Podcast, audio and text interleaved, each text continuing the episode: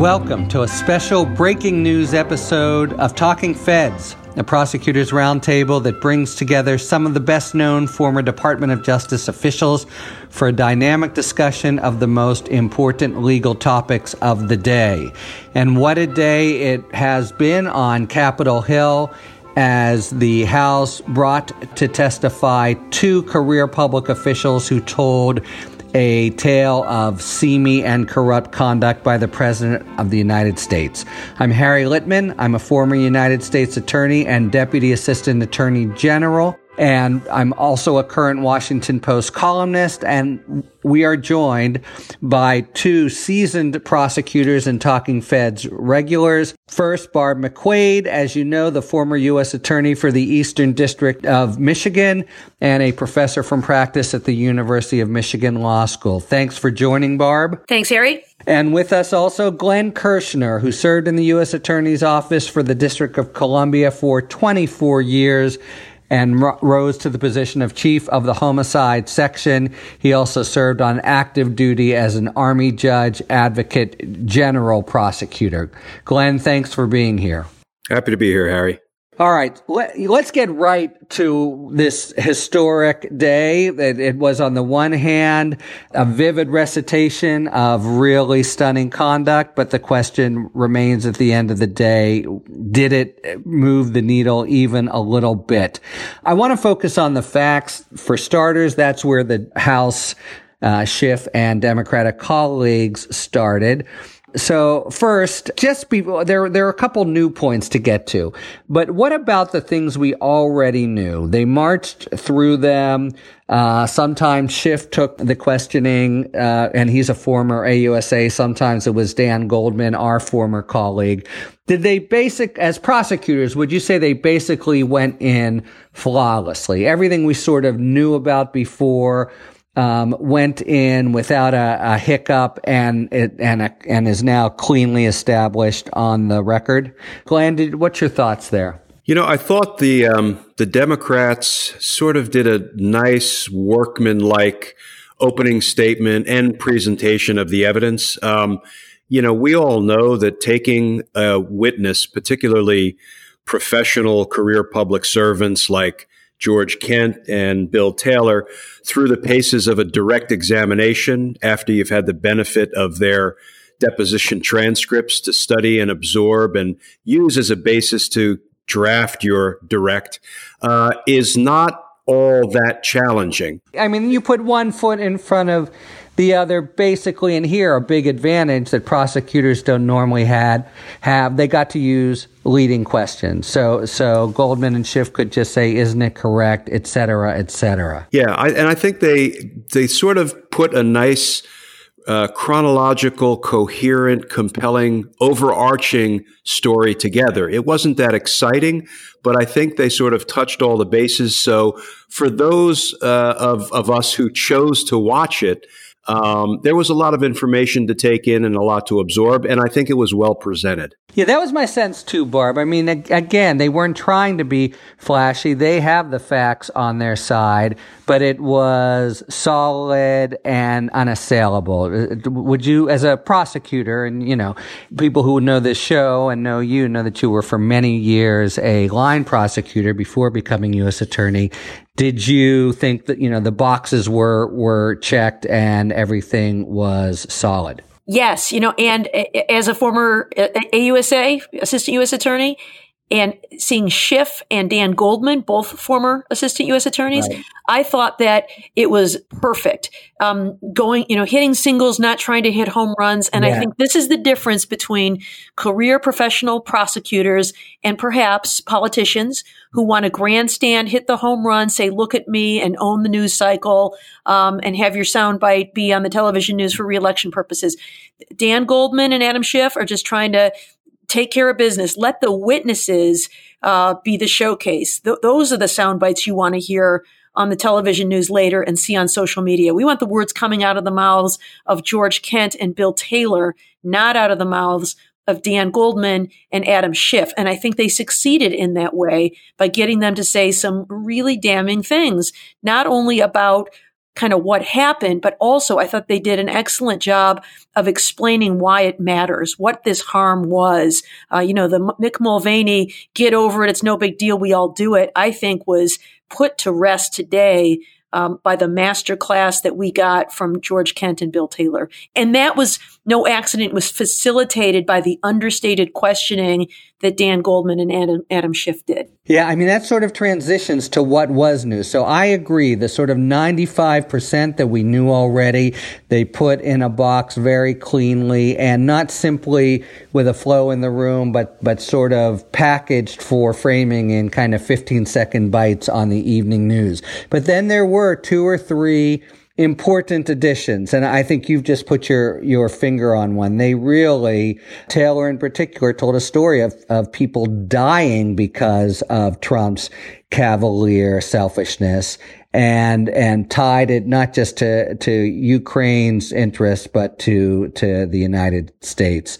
Um, but there were a, a, couple other new things as well. So what what did you make, Glenn, of you know, you know a lot of noise on the cable shows and the papers about this new revelation, the phone call that um, uh, that Taylor's uh, assistant David Holmes overhears, in which Trump asks Sondland about the quote unquote investigations. How big an impact do you think that has overall? I think that qualifies as as blockbuster, and, and the reason for that is, you know, we haven't had a lot of firsthand accounts of Trump's involvement um, in this whole sad saga. Of course, we have the summary readout of the phone call between Trump and President Zelensky, uh, selective though it, it might be, as we've learned from Lieutenant Colonel Vindman. Um, and the Democrats, I mean, I'm sorry, the Republicans have been kind of incessantly complaining about, well, this is hearsay, it's secondhand information, it's third hand information. So the first thing I would observe is with President Trump blocking the testimony of all the witnesses who would have firsthand non-hearsay information. That complaint complaint seems to ring hollow. But with respect to the call itself, I mean, I think it's pretty dramatic that there is now a firsthand witness, two technically, depending on how Sondland performs. But so now there's Sondland and there's Boy, David. He have a lot of heat on him, doesn't he, Sondland? Yeah, and, and I, I am looking forward to uh, what will probably be a cross examination by Dan Goldman. I, I am uh, anxiously awaiting that. But now we have this phone call where Sondland and Trump are speaking, and David Holmes is listening in. He hears President Trump on the other end of the cell phone call, and Trump is inquiring about the investigations. And this, I believe, is a day after the call with President Zelensky. And uh, what Sondland tells Trump is that the Ukrainians are ready to move forward. Now, how do I interpret that as a prosecutor when you're talking about bribery? I interpret that as bribery successful, mission accomplished. So I think that once we hear from the David Holmes and the Sondlands uh, of the of this uh, escapade, I think that could really forward the ball. But there was a little nuance in there that I can imagine the Republicans trying to attack. There was Barb. Did you catch this? The assertion that that we investigations, which was the word used, was a code for not general corruption, but specifically Biden, Burisma, and the and the like. What was the nature of the of the proof there, and is it a weak uh, link to this new revelation? I think it, we're going to have to hear from Sondland on this. Um, he's going to be back to testify, and I think now that this information is known, he can be asked about it. But I think that it isn't just the overheard call that matters. It's the conversation with this staffer, whose name we now know is David Holmes, has after the call with Gordon Sondland. Right. When Sondland says something like, I think Holmes asks him about what does Trump think about Ukraine?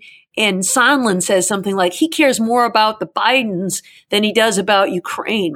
Right. And I think asking him what he meant by that, or, or maybe just uh, drawing a fair inference from that, probably matters almost as much as the call. Um, that that it, it, was at least clear to Sondland, uh, who is an ally of Trump and who is working hard to protect Trump, it, it, at least it seems clear to Sondland that that's what is meant by investigations. Yeah. By the and as a prosecutor, you hear that statement and you're already thinking of your closing argument. You're going to put up the exhibit with those words in in you know 28 point type. Who cares more about? Okay, and one other sort of new thing that I discerned, it was, you know, it wasn't new exactly, except it was nailed down in, in a way that really um, rebuts an, an important defense that they've trotted out, which is it did come clear in the testimony that the White House um, that knew uh, that the whistleblower complaint you know, preceded the White House's discharge of the of the impounded military money. So it gave uh, it uh, the lie to the, the notion that they, they had been trying to sell that, hey, they didn't even, you know, we released it all, no harm, no foul. Um, let's turn briefly to the, to the Republicans, you know, a tougher hand. So I, I think we're all kind of in agreement that they did a very solid, creditable job. And that's not to damn faint praise. That's the job they needed to do. I, you know, focus on the facts and on the witnesses. So what about the, the, um, Republicans? Did they, would you say took, take risks? I seem to hear, you know, three or four different lines of defense, inconsistent and not well harmonized.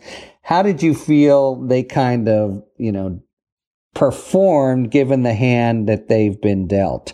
Um, Glenn, what's your thought there? Yeah, I, uh, I sat in on a lot of the Roger Stone closing arguments today, so I didn't see all of the performances. I was kind of in and out of watching the um, the impeachment hearings, but what I saw, it, it, did seem like they were sort of all over the place. They have no unified theme in the way they are are attacking or trying to attack um, what the Democrats, I think, very adeptly laid out for the American people.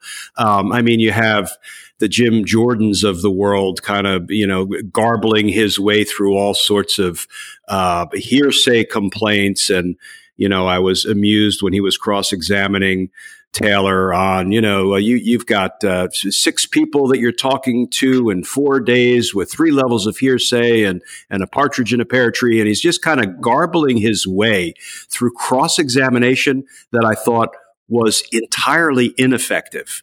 Um, and then you have others who want to bring up, you know, basically everything, including, you know, Hillary's emails. And I, I think that it seems to me that the president has really hamstrung the Republicans in their ability to argue what's probably the best uh, defense that that they could come up with, which is, you know what, there were some conditions tied on this aid, and boy, I hate to ever side with anything Mick Mulvaney said, but you know that's par for the diplomatic course, and even if this one was executed poorly. Because Trump is a businessman and not a politician, um, it's not impeachable. It may be something we should condemn and something we should avoid in the future um, maybe even it warrants a censure, but it's not impeachable. I think that's a more reasonable and unified approach. You didn't have a you didn't hear that coming emerging from the Republicans uh, today, but just that's what you would be advising them. I think that's yeah. probably the best defense they have. Um, that it might be bad and it might be wrong, but it's not the kind of bad and wrong that should result in, you know, the removal for the first time ever of a U.S. president. All right. And Barb, let me ask you about this, but in another way. I mean, they, they were all over the map, but you've been in, in trials where, you know, at least when it's clear that the government has the burden of proof, the defense throws out different things to see what sticks. Do you think it's going to be necessary for them to have a unified singular line of defense, or do you think they can do just fine with, you know, Nunes says this, Jordan says uh, that, and Steve Castor establishes the third thing with the with the witnesses? I think that creating chaos is sometimes an effective defense strategy. I think it's a very cynical strategy. I think it seeks to confuse the fact finder. In this case, the members of the public, uh, throwing out a lot of different themes and having the public say, you know, I can't follow any of this. We're talking right. about all kinds of things in the Steele dossier, and they're all a bunch of crooks, and I can't make he- heads or tails of it. Um, if that's the case, if you confuse people, you you maintain status quo. You, you guys probably went through the same training I did at the NAC, the National Advocacy Center, where we were taught when I was a brand new AUSA. I remember being taught at the Trial Advocacy School that um, in the good old days when it was in DC, that yeah. that the federal government in trial rarely loses because the jury doesn't believe its case. The federal government often loses. If it loses, it usually loses because the, the, the jury didn't understand its case. Mm-hmm. And defense attorneys exploit that. They know that the burden of proof is on the moving party, on the prosecution. And so if the jury is confused, then they are not going to find that that burden of proof has been satisfied. And so throwing up a whole lot of distractions and trying to uh, attack the credibility of witnesses all of those things can be effective. I think one dangerous area, though, that the Republicans are treading close to is they keep arguing about how this is all secondhand information and it's right. hearsay. Um, well, be careful what you wish for because th- those with firsthand information are asserting executive privilege or absolute immunity and aren't showing up. And so every time you say that, you are making a stronger case for disclosure of those witnesses and any documents that are being used to protect that as well. Yeah, and there was an effective counterpunching moment. It was just at the end of, it just so happened when a Republican uh, member at the at the end of his testimony said something like, "We'd really like to see the person in front of us who was the genesis of all of it." And it was just then that the time changed, and the Democratic he he'd led with his chin to, and the and the Democratic member could say, "We would too. We'd love to see Donald Trump yeah, uh, in exactly. the chair if they if they can if they can bring that that home." Well, um, okay. Well, then, well, so back on the other side. So I assume then if it just translating that then then back to to Schiff. So they've got to have a really clear set of facts, and I think they went very far in establishing that today. What more do they have to keep clear and clean? Do, is it is it an, I mean, do the, the facts don't exactly give a theory of the case, right? Schiff began his uh, the whole shebang by an opening statement that that did it. What what do they do? They need also to be very clean and crisp on not just the facts but the but the theory of the case, and if so. Uh, what do they need to do to ensure that that's um, properly carried through?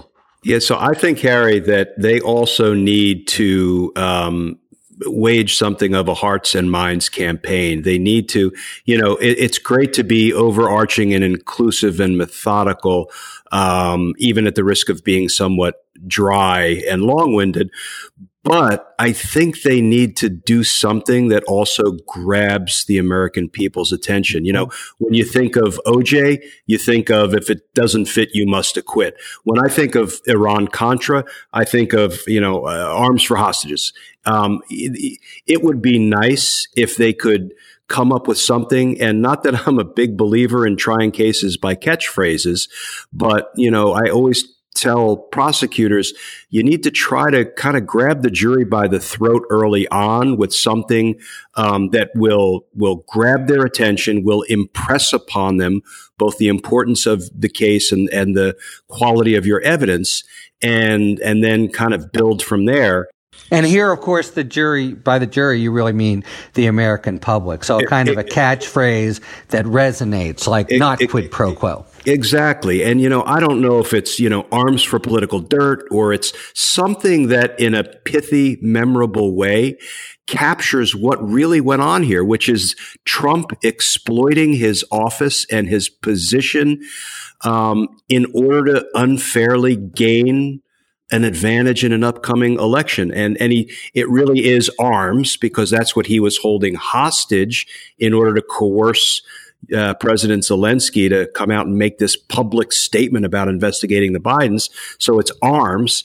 And what he's trying to get from Zelensky, it's not really political dirt. It's really, uh, it's a, it's a fabricated investigation. He doesn't really want, Yeah. He doesn't want an investigation. He wants an announcement that the Bidens are under investigation so he can exploit that on the campaign trail. So, arms for political dirt is the best that I've come up with. And I know there are more creative PR people out there.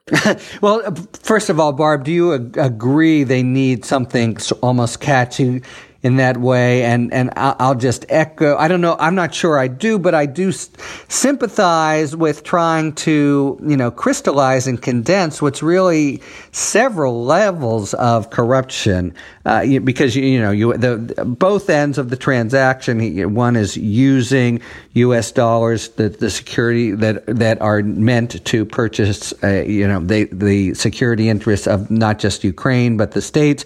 The other, on the other side, making, uh, trying to get Ukraine to uh, get to involve itself in election, but then also in a false way, right? There's nothing on the that, and that did come out today. The you know the the witnesses were qu- said you know we have no evidence at all of anything wrong here. So there's a third aspect where he's not only trying to dish, get dirt for his opponent, but it's but it's really would be fabricated. It's really not less even an investigation than just the announcement of one to use as a talking point.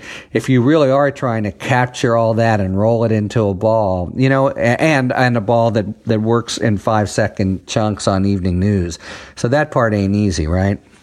It, it, it's not, and as we said before, the Republicans are going to do all they can to try to make it more complicated, to try to say, you know, it's about all of these sprawling different things. But, um, you know, just back again to the same lessons that we were taught at trial advocacy school. You know, one of the things that I remember being taught was when you're crafting an opening statement, don't try to get too flowery. You know, don't start quoting Oliver Wendell Holmes. Right. Um, a really effective opening starts something like this. This case is about blank and fill in that blank with as few words as possible. So if you can say this case is about abuse of power for personal gain or, or something to that effect, um, that is the theme you keep hitting. And you, you know, you have to uh, fill that in with the details and the facts and the testimony, but everything comes back to that theme. And the, the witnesses we heard today, I think, support that theme. And I think the witnesses we're going to continue to hear. And ultimately, that's what impeachment is all about, Charlie Brown. And you have to believe, right, that Schiff, he was a really fine, top notch uh, AUSA in the Central District. Dan Goldman, of course, the same in the Southern District. They've thought this through. I mean, the, the time, they're, they're, it's not their exact time in the sun. That will be in closing summations or whatever. But they at least have those plans and those catch words and the way to, to put it in compelling fashion. They're not, they're not working on that over the next couple weeks. That's in the can already. Would, would you not, um, agree? Yeah. And, and Schiff, I think, is a, a really gifted advocate. I still, will from time to time uh, dial up his um, "I don't think it's okay" speech, which I, yeah. I, think is riveting in style and content, and you know the way it was delivered. Um, you know, he he really is a gifted advocate, and he's got the intellectual chops to back it up. So um, I think he's he's the right man for the job. He's an effective parliamentarian. You can see why they went with him instead of Nadler. When people would quibble and make points of order in front of Nadler, Nadler almost couldn't stop himself from giving chapter and verse and being kind of, you know, down in the weeds. Schiff very coolly just, you know, batted it aside uh, when somebody tried to engage him in colloquy. He had no, your questions are to the witness.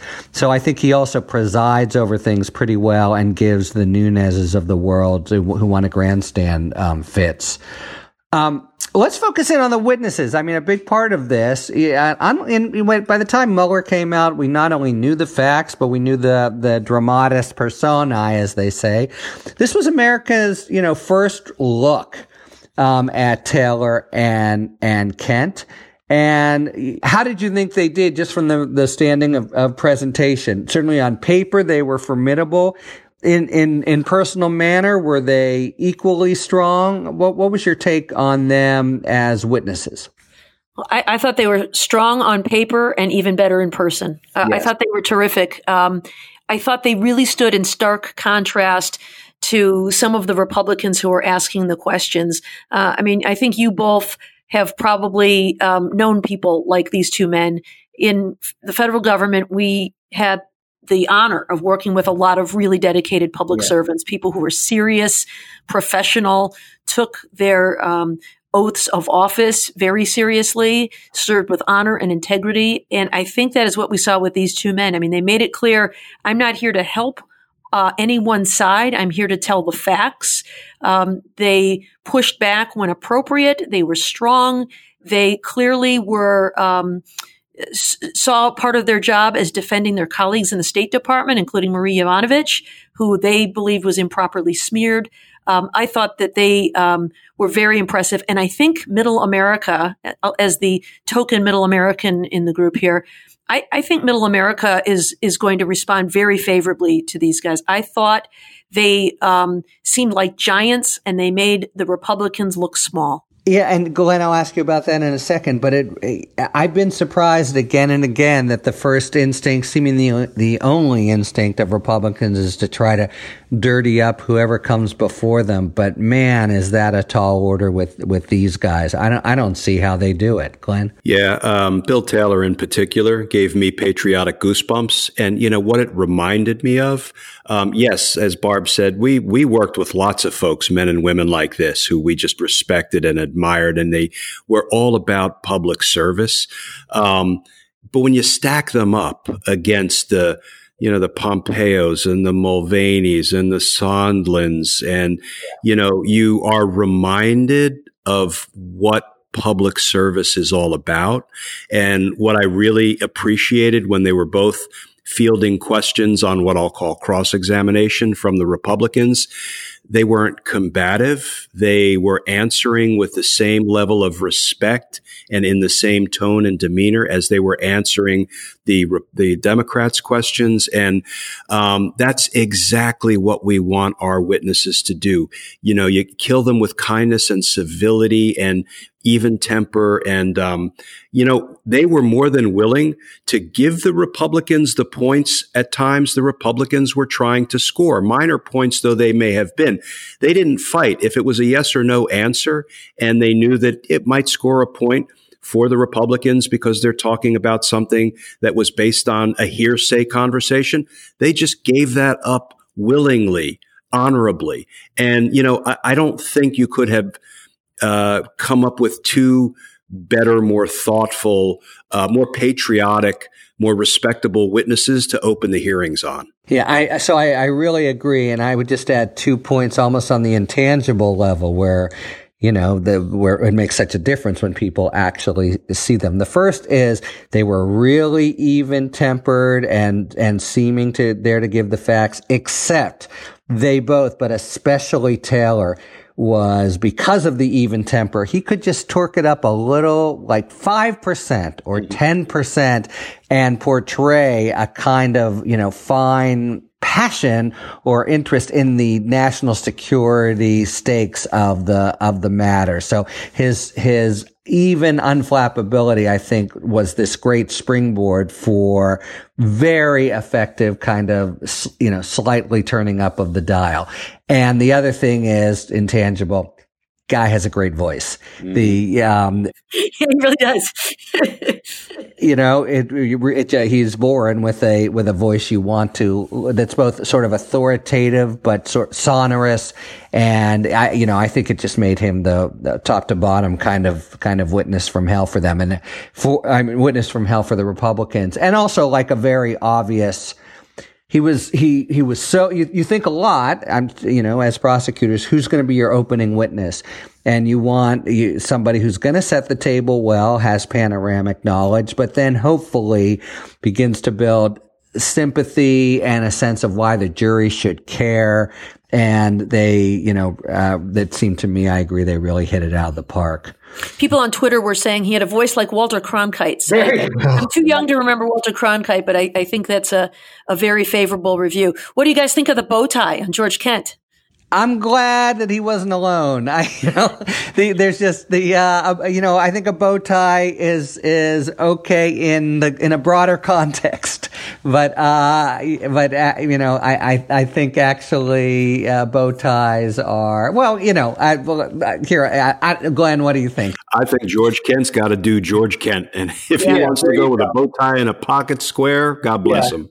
There you go. Yeah, I think the most important thing is being authentic and being you, right? I mean, if he wears a, yeah. a bow tie every day, he can't show up uh, wearing something else today in a bolo tie, right? Yeah, no, that's a good point. And look, this isn't their their seasoned um, career officials, but it ain't easy. You, know, they are in in in the the um, biggest um, and brightest fishbowl they will ever be in, and if you're not yourself, it's you're it's going to be very easy to throw you off balance, and it's going to be obvious. So I totally agree with that. Um, what did did either of you uh, you know pick up in your spider sense as prosecutors where Schiff and Goldman are kind of, you know, going. What, what, you know, what's your, it hasn't been fully announced, but for example, Sondland is obviously, uh, figuring in as a critical, um, uh, person in the whole drama. Wasn't clear to me what they were, what they may be doing with Giuliani. You know, they, I think in general, there's a sort of five, there, there's a dynamic where you have probably in this order, something like Giuliani, Sondland, Volker, Pompeo, and Mulvaney, you know, are the sort of bad guys, but all can sort of feed up into one another. And of course, most of them won't, won't testify. Do the Democrats need, or, or are they fixing to kind of, um, portray anyone other than the president as a villain here? Are they uh, is it a part of their trial strategy and does it need to be to um, be really painting, say, Sondland uh, or Volker in dark tones, or is it enough to simply get out the facts about the president? What do you discern is their strategy there? You know, I'm not sure, but I do think there's a risk that the the more you paint some of these other characters to be villains, the easier it might be for people to blame them, you know, and point to the empty chair instead of President Trump. Um, so, by the way, point to just, I mean, that's a prosecutor's phrase. What do you mean by point to the empty chair? Well, they're not there. They're not in the room. And so they aren't there to defend themselves. And so it might be um, dangerous to paint Rudy Giuliani, for example, as a bad actor here. Um, I think he was certainly a facilitator and an accomplice and perhaps a co-conspirator of President Trump's. But if you um, elevate his role or the role of Gordon Sondland or others beyond that which uh, the facts suggest, I think there's a risk that people will say they they went rogue and uh, they were served poorly um, or President Trump was served poorly by them. They were engaging in their own shadow diplomacy way beyond what he ever envisioned. And so I think there's some risk that if you paint them as the boogeyman, um, that it could in some ways provide cover for President Trump. Now, I think you got to be honest about the facts that they were involved and they were facilitators, especially when they come in and testify. Um, you don't want to have them appear to be your pal. Um, you don't want fact finders to have to feel like um, they're on your team. Um, they clearly are wrongdoers here and should be portrayed as such. But I just think if you lay it on too thick, it leaves an out for President Trump. That, that's really interesting. Um, I mean, there's one particular possible gap that real that really does scream out. What are they going to say? And that is the gap. And they and and they they adverted to it today you know, there's just not much. This is what seems so important about the phone call. Not much that comes out of direct um, uh, conversation with the president. It, the president's conversations are all kind of given secondhand. But if you don't really fill in the part that you know Sondland and Giuliani are playing in in in particular, then it's uh, likewise hard, I think, to to um, roll things back to the Oval Office. I don't know, Glenn. What would be your sense if you were trying it? Yeah, you know, I agree with Barb. The more they paint the Mulvaneys and the Giulianis and the Pompeos as villains and wrongdoers, the more opportunity Trump has, and I'm sure we're going to hear this at some point, to just throw them under the bus and point the finger at them because he's going to want to say everything that was done improperly was done by my underlings without my knowledge. Anything that was done properly, like, oh, the aid finally being released, I did. Um, so I don't know that we want to spend yeah. a lot of time diluting the attention away from the real wrongdoer, who is Trump here, uh, eyes on the prize.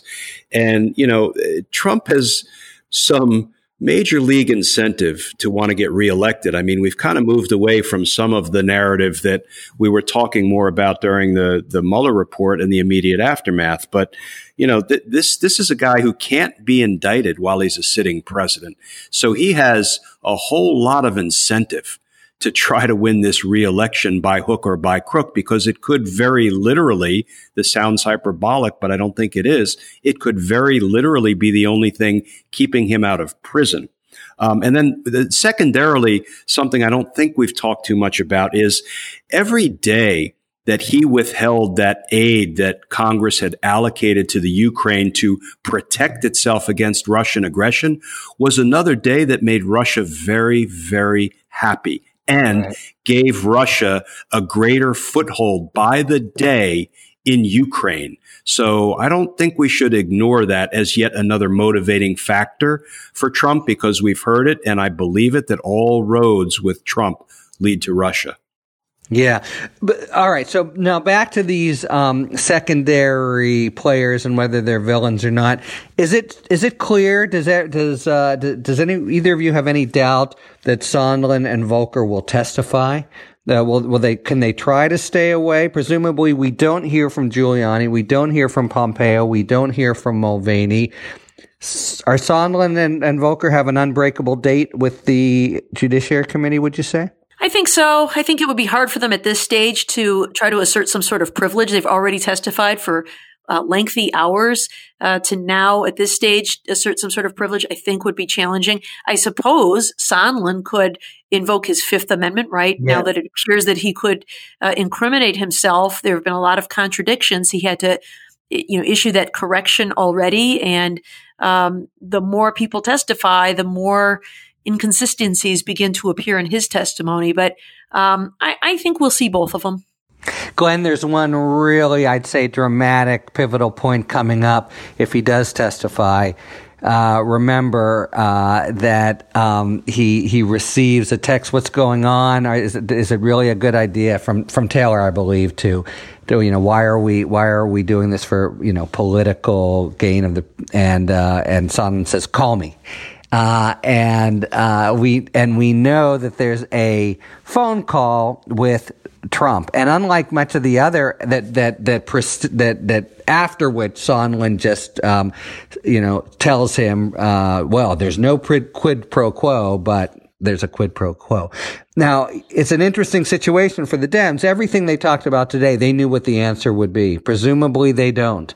What What do you think uh, is gonna the you know transpire when they pin Sondland to the wall and say, "What did the president and you talk about in that phone call?" You know, I'm not all that sure that Sondland is the nimblest of witnesses because if he is saying things like um, you know, listen, the president is saying there is no quid pro quo. So, um, but you know what? If Ukraine doesn't agree to announce this investigation into the Bidens, then we're at a stalemate. Well, you just said in one breath there's no quid pro quo, and in another breath that there is a quid pro quo.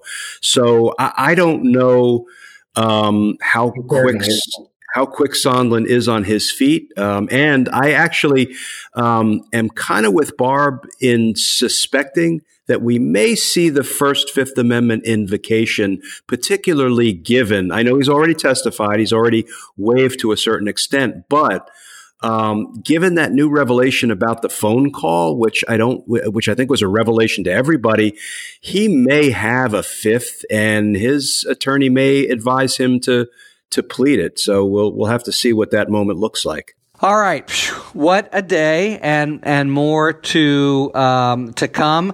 You know, there's a whole different kind of conversation going on now about whether it will matter uh, whether the Republicans will stay completely in lockstep and try to ignore what strikes all of us as being an avalanche of, of evidence. Uh, and this will be playing out over the next few weeks. for now, I'll just say thank you very much to Barb and Glenn. Um, for t- tuning in on a long day where they've been pundits from dawn to dusk and after. And uh, so, so thanks for taking the, that last um, uh, 45 minutes to give thoughts to the Talking Feds uh, audience. Uh, and thank you very much, listeners, for tuning in to Talking Feds. If you like what you've heard, please subscribe to us on Apple Podcasts or wherever you get your podcasts. And please take a moment to rate and review this podcast or tell a friend about us. You can follow us on Twitter at Talking Feds Pod to find out about future episodes and other Feds related content. And you can also check us out on the web at talkingfeds.com. Thanks for tuning in, and don't worry. As long as you need answers, the feds will keep talking. Talking Feds is produced by Jenny Josephson, Dave Moldovan, Anthony Lemos, and Rebecca Lopatin. David Lieberman is our contributing writer.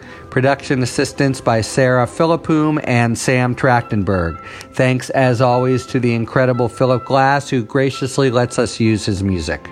Talking Feds is a production of Delito LLC. Thanks for joining. I'm Harry Litman. See you next time.